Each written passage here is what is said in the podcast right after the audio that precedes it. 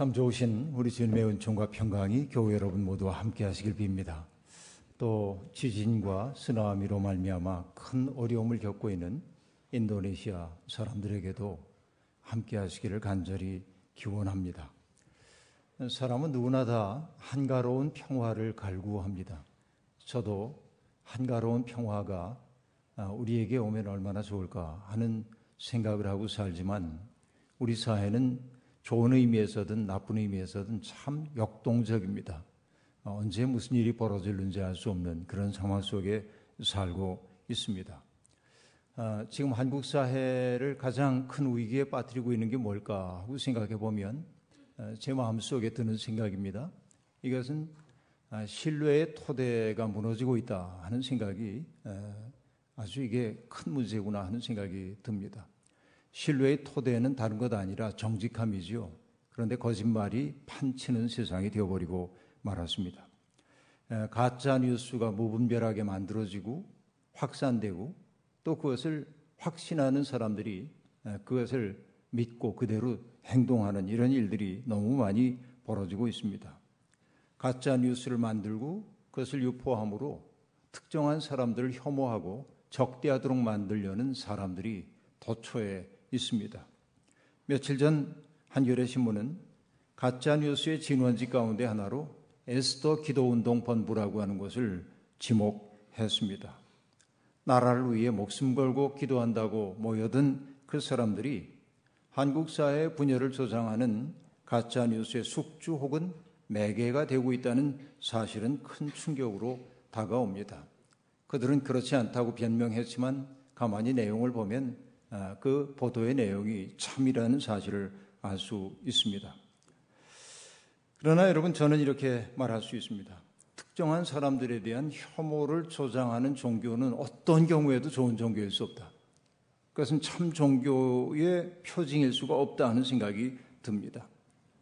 자기의 잣대를 가지고 다른 사람들을 함부로 재단하거나 자기들의 그릇된 신념을 관철시키고 확장하기 위해서 정보를 왜곡하고 거짓을 일삼는 사람들은 예수를 따르는 사람일 수 없다. 이것이 제 신앙 양심이 하고 있는 이야기입니다. 열심은 좋은 것이지요. 우리도 신앙적인 열심을 갖고 살아야 합니다. 하지만 모든 열심이 좋은 것은 아닙니다. 열심은 반드시 좋은 아, 지혜와 더불어 함께 가야만 합니다. 바른 지식, 분별력 있는 지식과 결합되지 않은 열심이라고 하는 것은 상당히 많은 문제점들을 자아내도록 되어 있기 때문에 그렇습니다. 바울도 유대인들의 그릇된 열심에 대해 이렇게 말했습니다. 나는 증언합니다. 그들은 하나님을 섬기는데 열성이 있습니다. 여기까지 인정했어요. 그 다음에 바울이 얘기합니다. 그러나 그 열성은 올바른 지식에서 생긴 것이 아닙니다. 그들은 하나님의 의를 알지 못하고 자기 자신들의 의를 세우려고 힘을 쓰므로써 하나님의 의에는 복종하지 않게 되었습니다. 이것이 로마서 10장에서 바울이 우리에게 들려주고 있는 이야기입니다. 그들은 열심입니다. 그러나 그 열성은 올바른 지식에서 비롯된 것이 아니기 때문에 자기 의를 세우기 위한 것이지 하나님의 의에 순종하는 것 아니다. 이것이 바울 사도가 자기 시대의 유대교를 바라보고 있는 관점이었습니다. 이번 주 중에 어, 책 한 권을 읽었는데 미국의 클레어몬트 피처 칼리지의 사회학과 교수인 필 주커만이라는 사람이 쓴 책이었습니다. 책 제목이 종교 없는 삶이었습니다. 그런데 책의 부제가 뭐냐면 불안으로부터 나는 자유로워졌다라는 제목입니다. 자, 보십시오. 종교 없는 삶, 불안으로부터 나는 자유로워졌다. 이 말이 암시하고 있는 것은 무엇입니까? 종교가 사람들에게 불안을 조장하고 있다는 이야기 아닙니까? 기가 막힌 제목의 책입니다. 본래 제목은 이 책의 본래 제목은 그렇지 않습니다. 어떻게 되어 있냐면 Living the Secular Life라고 되어 있어서 세속적인 삶을 살다 그렇게 되어 있고 그 부제는 뭐냐면 옛 물음에 대한 새로운 대답입니다. 그러나 출판사가 조금 선정적으로 제목을 바꾸어서 어, 내놓은 겁니다. 그리고 부제도 임의로 어, 자기 방식으로 나는 불안으로부터 자유로워졌다. 이렇게 쓰므로 무신론을 조장하고 있는 것처럼 보이기도 하는 게 사실입니다. 마치 여러분 이 종교가 사람들을 불안을 조장하는 것처럼 그렇게 한 출판사의 의도가 좀 괘씸하게 느껴지기도 합니다. 근데 이 책의 저자는 미국을 비롯한 여러 나라의 무종교인들이 급격히 늘어나고 있는 추세를 사회학적으로 분석을 하고 있습니다. 도대체 왜 신앙을 가졌던 사람들이 신앙으로부터 멀어지고 있는가 하면서 그 원인을 몇 가지를 사회학적으로 분석을 하고 있는데 그 첫 번째 나오는 얘기가 뭐냐면 기독교와 보수적인 정치권 사이의 노골적인 합작이라고 얘기를 하고 있습니다. 종교를 가질까 말까 망설이던 사람들 그리고 아, 그 종교에 대한 호감이 생길동 말동했던 그런 사람들이 그 보수적인 기독교와 그 정치 세력이 야합을 해가지고서는 하는 일들을 보면서 아유 여기 내가 갈 때 못 되는구나 하고 등을 돌리는 추세가 굉장히 심각한 문제다 하는 게 첫 번째 분석입니다. 둘째는 뭐냐면 우리가 보도를 통해 보고 있습니다만은 가톨릭 사제들의 소와 성의 스캔들이 불러일으킨 정신적인 환멸과 반작용의 결과. 그러니까 세상에 믿을 놈 없다 그런 얘기이죠. 세 번째는 여성 임금 노동력의 현저한 증가라고 말합니다. 이전에 여성들이 직업을 많이 갖지 않았을 때는 교회 단체나 종교 단체에서 열성적으로 참여했지만 이제는 자신의 삶을 책임져야 하는 여성들이 많아지기 시작하면서 아, 종교를 위해 많은 시간을 낼 수가 없고 그 때문에 교회에 대한 충성도들이 떨어지면서 교회로부터 멀어졌다 하는 분석입니다. 그리고 네 번째는 이것은 우리 사회와 조금 다를 수도 있는 부분입니다만 미국 문화에서 동성애를 더 많이 인정하게 된 현실과 관련된다고 말하고 있습니다. 보편적인 인권 의식이 높아가고 있는 이때에 교회는 늘 이 문제를 상당히 심각한 문제로 다루고 있기 때문에 그러한 교회의 닫힌 모습에 실망한 사람들이 교회를 등지고 있다 하는 게 네 번째입니다. 그 다음에 다섯 번째 요인으로 얘기하고 있는 게 뭐냐면은 인터넷의 보급입니다. 뭐 당연한 얘기처럼 보이지만 그는 이렇게 분석하고 있습니다. 인터넷을 통해 사람들은 종교 전통에 대한 비판이나 노골적인 공격에 노출됩니다. 마치 우리가 안티기독교들 대면하는 것과 똑같은 얘기죠.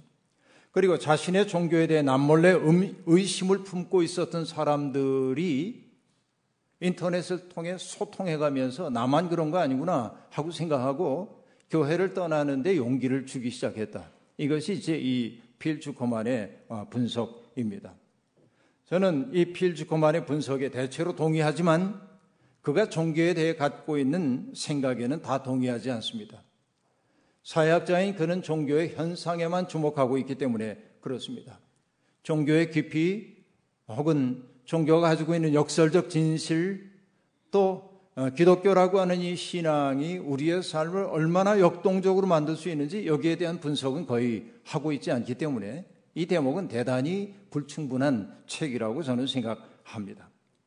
하지만 그가 분석하고 있는 내용은 침체 상태에 빠진 한국 기독교의 현실을 비춰주는 거울임은 분명합니다. 정말 이러한 위기의 시간에 우리들은 차근차근 나의 신앙적 정체성을 재설정하면서 내가 어떻게 살아야 하는지를 깊이 생각해야 하는 때가 바로 도래했다고 말할 수 있겠습니다. 여러분, 삶은 언제나 고단합니다. 하지만 곰곰이 생각해 보면 우리가 이 세상에 있다는 사실은 생각할수록 놀랍습니다. 나는 없을 수도 있는 존재입니다. 이 장구한 우주, 그리고 이 광활한 우주 가운데 나라고 하는 존재가 있다라고 하는 그 사실 자체가 너무나 신비한 일이 아닐 수가 없습니다. 그래서 여러분, 히브리의 한 시인도 139편의 시인입니다만은 그가 이렇게 노래했죠. 내가 이렇게 빚어진 것이 오묘하고 주님께서 하신 일이 놀라워 이 모든 일로 내가 주님께 감사를 드립니다. 내 영혼은 이 사실을 너무나 잘합니다. 라고 말하고 있습니다. 그가 놀라고 있는 것은 둘이죠. 내가 이렇게 빚어진 것이 오묘하다 하는 게 첫 번째이고, 둘째는 주님이 하신 일을 생각하니까 놀랍다 하는 얘기입니다. 그런데 여러분, 개혁 한글판은 이것을 뭐라고 번역을 해놨냐면, 내가 주께 감사하면 나를 지으심이 신묘 막측하심이라. 여러분 이거 굉장히 어려운 단어이죠. 신기하고 기묘하고 막측 측량할 수 없어 헤아릴 수 없습니다. 어떻게 보면 이게 한자어이긴 하지만 신묘 막측이라고 하는 게 나의 존재에 대한 설명으로 적절한 것처럼 내게는 느껴지기도 합니다. 근데 어떤 분은 사역에서 성경에서 이렇게 번역을 합니다. 내가 있다는 놀라움, 하신 일의 놀라움. 그렇게 간명하게 번역해 놓기도 했습니다. 내가 이 세상에 없지 않고 있다. 이것이 기적이라 하는 얘기이죠. 남들이 보기에는 어떨는지 몰라도 여러분, 우리는 저마다 다 하나의 신비입니다. 없을 수도 있는 존재인데 이 세상에 있기 때문에 그렇다는 얘기입니다. 그러기에 우리는 주어진 인생을 잘 살아가야 할 이유가 있습니다. 태어나고 성장하고 성장이 멈추면서 쇠퇴를 시작하고 쇠퇴의 끝에 죽음을 맞이하는 것 이것이 인생의 내용입니다. 어찌 보면 그것을 인생의 사계절이라고 말할 수도 있습니다. 그런데 여러분 많은 사람들이 성장은 좋은 것이지만 쇠퇴는 나쁜 거라고 태어남은 좋지만 죽음은 나쁜 거라고 생각합니다. 하지만 히브리의 지혜자는 그렇게 말하지 않습니다. 전도서가 말하고 있죠. 하나님은 모든 것이 제 때에 알맞게 일어나게 하셨다라고 말합니다. 태어남도 아름답고 성장도 아름답지만 쇠퇴하는 일도 고마운 일이기도 합니다. 죽음조차도 고마움일 수 있습니다. 이것이 여러분 하나님 안에 있는 생명들의 고백이라고 말할 수 있습니다. 여러분 성공과 실패, 자부심과 부끄러움, 희망과 절망 어느 것 하나 우리 인생 아닌 것 없습니다. 얼마 전에 여러분 TV를 어, 통해 보셨는지 모르겠습니다. 세계적인 아이돌 그룹인 방탄소년단 BTS 아시죠, 여러분? 방탄소년단 유명하잖아요. 노래는 못 들어봤어도. 그 유명한 얘기가 있습니다. 우리 교회 장원호 장로님이 그, 그 대학에서 가르치고 있는데 시립 대학에서 가르치는데 늘 아, 자기 외국인 학생들을 데리고 아, 이 한류 연구를 하기 때문에 외국인 학생들을 데리고 음악 캠프인가 하는 뮤직 캠프인지 하는 방송국에 견학을 가는 일이 있대요. 많은 그 유학생들이 그 모임에 들어온답니다. 근데 그날도 우리 장로님이 외국인 학생들을 데리고 아, 뮤직 캠프에 갔는데 그날이 아, 방탄소년단 데뷔 무대였답니다. 아, 그런데 그 프로그램이 다 끝난 다음에 우리 장로님이 예언을 해서 얘네들은 틀림없이 성공하지 못한다. 그렇게. 왜냐하면 춤도 그 어, 칼군무가 아니라 좀 그렇게 잘 추지도 못하고 노래도 그렇고 그래 얘들은 절대로 성공할 수 없다고 예언을 했는데 요즘 창피해 죽겠다고 그렇게 얘기하시는데 여하튼 방탄소년단이 굉장히 유명한 그룹이 되었고 심지어는 여러분 그 방탄소년단을 프랑스의 철학자인 들레즈와 연결시켜서 연구한 철학 논문이 나오기도 하고 굉장한 아, 일을 하고 있는데 그런데 그 리더인 김남준 자기를 소개하는데 RM이라고 그래서 RM이 뭐야? 그랬더니 뭐예요? 랩몬스터라고 그렇게 얘기하더군요. RM 김남준이 유엔 아동기금인 유니세프 캠페인 행사에 가가지고 자기가 걸어온 나날을 돌아보면서 연설을 했어요. 7분짜리 연설. 저도 그것을 들어보았습니다. 자기 얘기를 쭉 한 다음에 그가 얘기합니다. 이제는 자신을 온 힘을 다해 끌어안고 조금씩 사랑해 보려 한다면서 이렇게 얘기했습니다. 어제 실수했더라도 어제의 나도 나이고 오늘의 부족하고 실수하는 나도 나입니다. 내일에 좀 더 현명해질 수 있는 나도 나일 것입니다. 이런 내 실수와 잘못들 모두 나이며 내 삶의 별자리에 가장 밝은 별무리입니다. 저는 오늘의 나이든 어제의 나이든 앞으로 되고 싶은 나이든 제 자신을 사랑하게 되었습니다. 여러분, 24살 젊은 청년의 말 속에 깊은 삶의 지혜가 담겨 있습니다. 남과 비교하며 열등감 속에 살기보다는 초촐할 망정 자기의 삶을 사랑하며 아끼고 사는 것이 잘 사는 비결입니다. 내가 늙었다고 젊음을 부러워할 이유 하나도 없습니다. 병들었다고 건강한 사람 부러워할 것도 별로 없습니다. 여러분, 오늘 본문은 하나님을 믿는 사람이 어떤 마음으로 살아야 하는지를 보여줍니다. 자신에게 주어져 있는 인생의 때를 살아가면서 때때로 고난이 찾아올 때도 있습니다. 그래서 오늘 야고보가 말합니다. 지금 고난을 받는 사람은 기도하시오 라고 말합니다. 여기서 말하는 고난은 내가 욕심껏 살려고 하다가 겪게 되는 실패의 고난을 얘기하지 않습니다. 믿음을 지키기 위해 겪어야만 하는 고통을 의미하는 단어입니다. 그러니까 내가 하나님의 뜻대로 살려고 애를 쓰다가 시련에 처해 있을 때 하나님 앞에 간절히 기도하려는 겁니다. 그 어려움이 해결되기를 바라기, 바라서 기도하기도 하지만 그 상황이 자기에게 주어져 있는 뜻이 무엇인지를 이해하기 위해서는 기도해야 돼요. 하나님 안에서 나의 문제를 성찰하지 않으면 안 돼요. 그리고 여러분, 내게 다가온 그 고난이라고 하는 게 시련 그 자체로 끝나지 않고 오히려 그 시련을 통하여서 내게 다가오는 인생의 선물이 무엇인지를 알아차리기 위해서는 하나님 앞에서 엎드려 기도하지만 않으면 안 된다 하는 얘기입니다.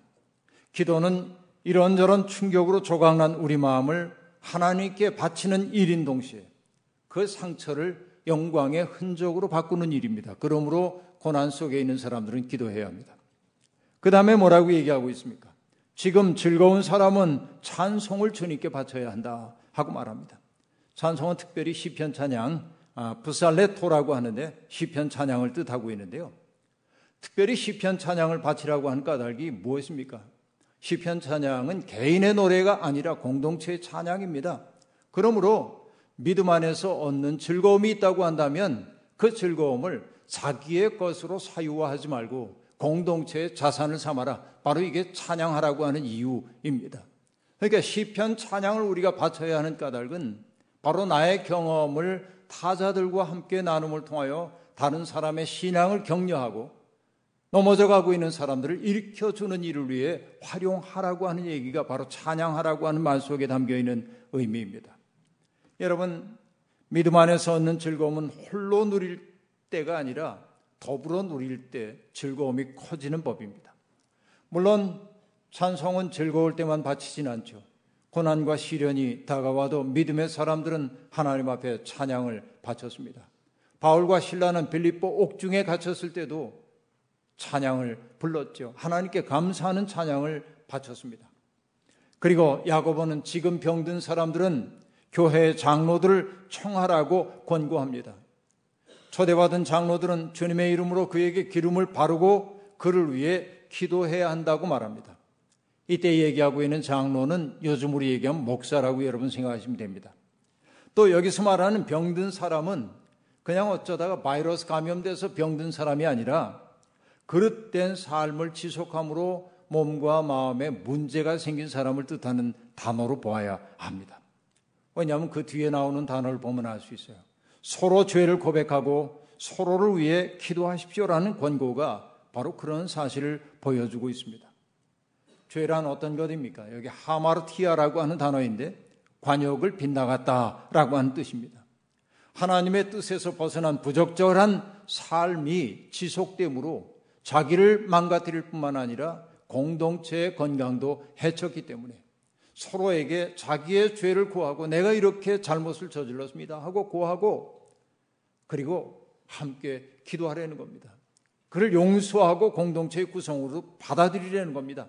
그렇게 할 때 진정한 치유가 시작된다고 오늘 본문이 말하고 있습니다. 여러분 세상에 허물 없는 사람은 단 한 사람도 없습니다. 홀로 살 수 있는 사람도 없습니다. 여러분 잘 아시는 데니얼 디포의 소설 로빈슨 크루소의 주인공인 로빈슨 크루소는 난파된 배를 타다가 배가 난파되어서 표류하다가 무인도에 들어가서 28년 동안을 살았다고 소설 속에서 얘기하고 있습니다. 사람이 홀로 28년을 산다는 거 대단한 일일 겁니다. 그러나 로빈슨 크루소를 지켜주었던 것은 무엇입니까?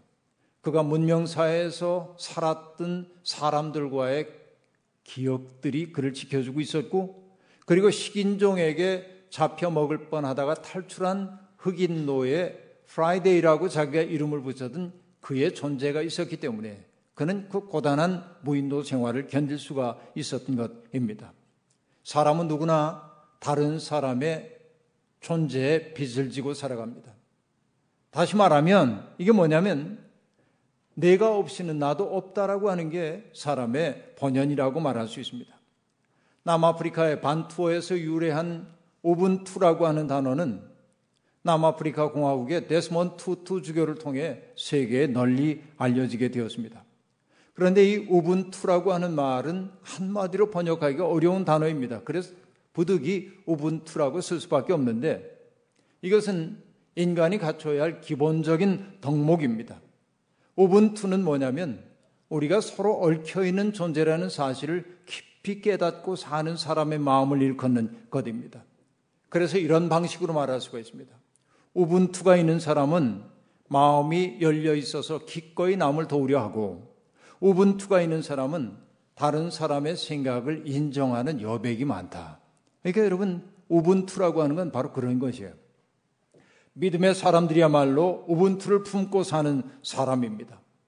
기뻐하는 사람들과 함께 기뻐하고 오는 사람들과 함께 울고 다른 이들의 사랑을 다른 이들의 허물을 사랑으로 덮어주고 이웃의 무거운 짐을 대신 짊어지는 것이야말로 신앙인의 우분투라고 말할 수 있습니다. 여러분, 오래전입니다만 제가 군목으로 봉직하고 있던 시절에 저는 철책선 부대의 군목이었는데 철책선 부대에 있는 격오지에서 근무하는 병사들을 방문하여 예배를 드릴 때면 연대에서 군정병으로 일하고 있는 한 병사를 꼭 대동하고 어, 철책선에 들어가곤 했습니다. 왜냐하면 이 친구가 기타를 잘 치고 노래를 썩 잘하는 사람이었습니다. 그런데 그가 병사들 모여 있는 곳에서 늘 부르던 복음 성가가 있습니다. 여러분도 들어보셨을 겁니다. 또 불러도 보셨을 겁니다. 그 가사가 이러합니다.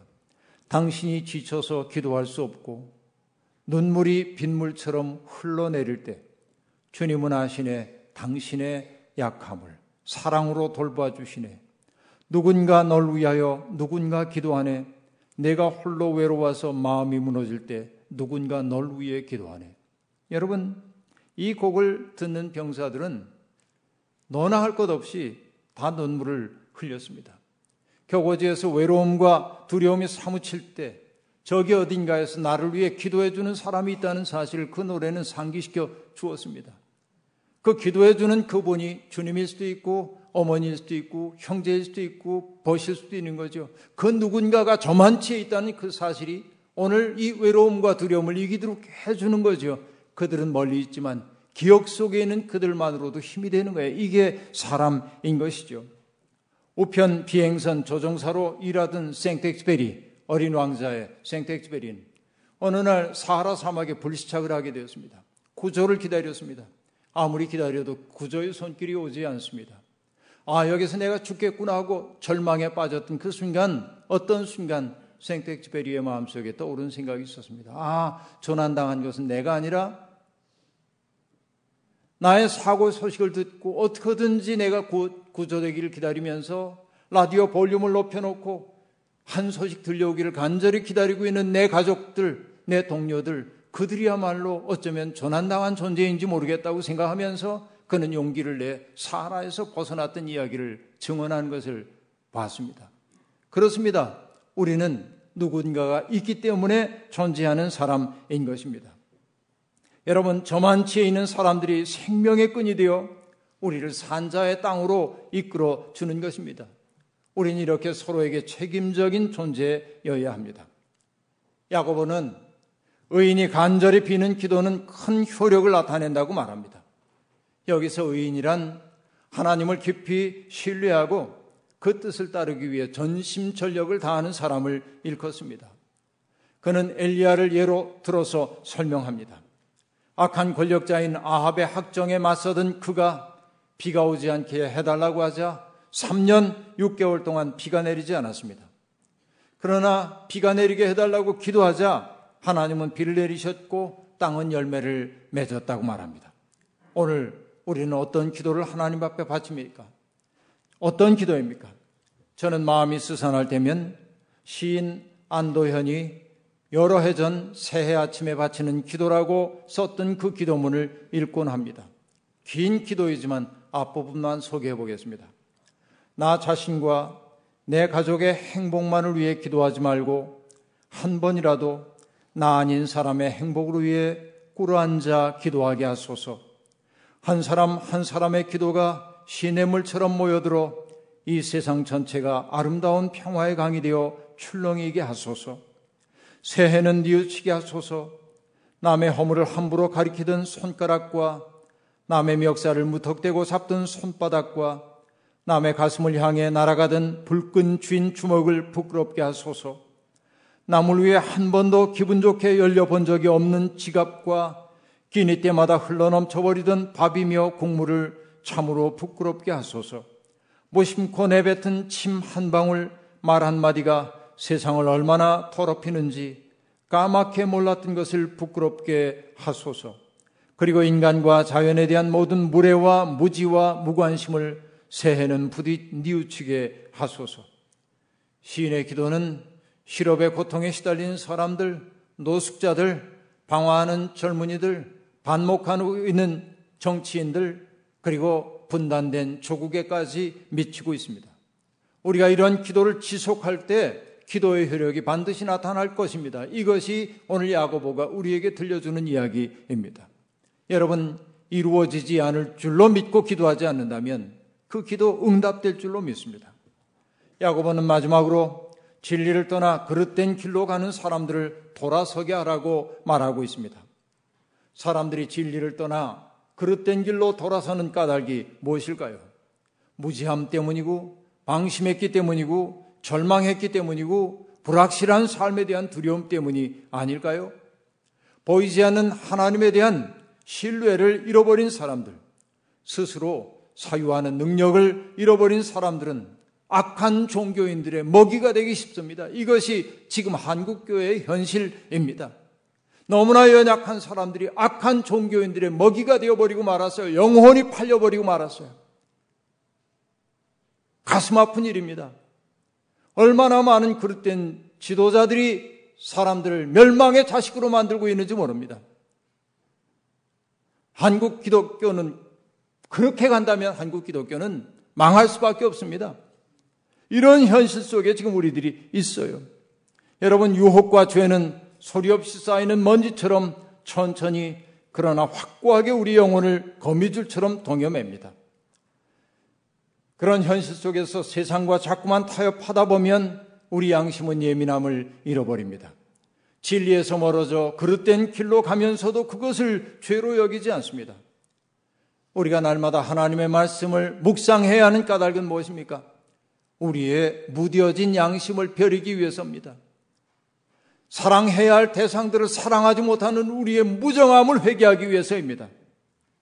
여러분 히브리서 2장 1절이 말합니다. 그러므로 우리는 들은 바를 더욱 굳게 간직하여 잘못된 길로 빠져드는 일이 없어야 마땅하겠습니다. 주님은 지금도 우리에게 내 동생이 어디 있느냐 물으십니다. 동생으로 상징되는 사람들을 돌보고 그들을 지키는 것이 우리의 책임입니다. 다니엘은 지혜 있는 사람은 하늘의 밝은 빛처럼 빛날 것이요. 많은 사람을 옳은 길로 인도한 사람은 별처럼 영원히 빛날 것이라고 말합니다. 그렇습니다. 미혹하는 영들이 사람들의 영혼을 사로잡아 종으로 삼고 있습니다. 너무나 많은 사람들이 종으로 팔려버렸습니다. 혼이 빠진 사람이 너무 많습니다. 악한 시대입니다. 이런 때일수록 영적인 분별력을 가지고 시대를 통찰할 수 있어야 합니다. 그리고 진리의 말씀에서 떠나지 말아야 합니다. 기독교에 대한 세간의 시선이 싸늘한 이 시대에 누가 뭐래도 예수의 길을 묵묵히 걸어가는 사람들이 필요합니다. 바로 우리들이 그 사람입니다. 주님의 손길이 우리를 인도하시기를 간절히 기원합니다. 주신 말씀 기억하며 거듭의 기도 드리겠습니다.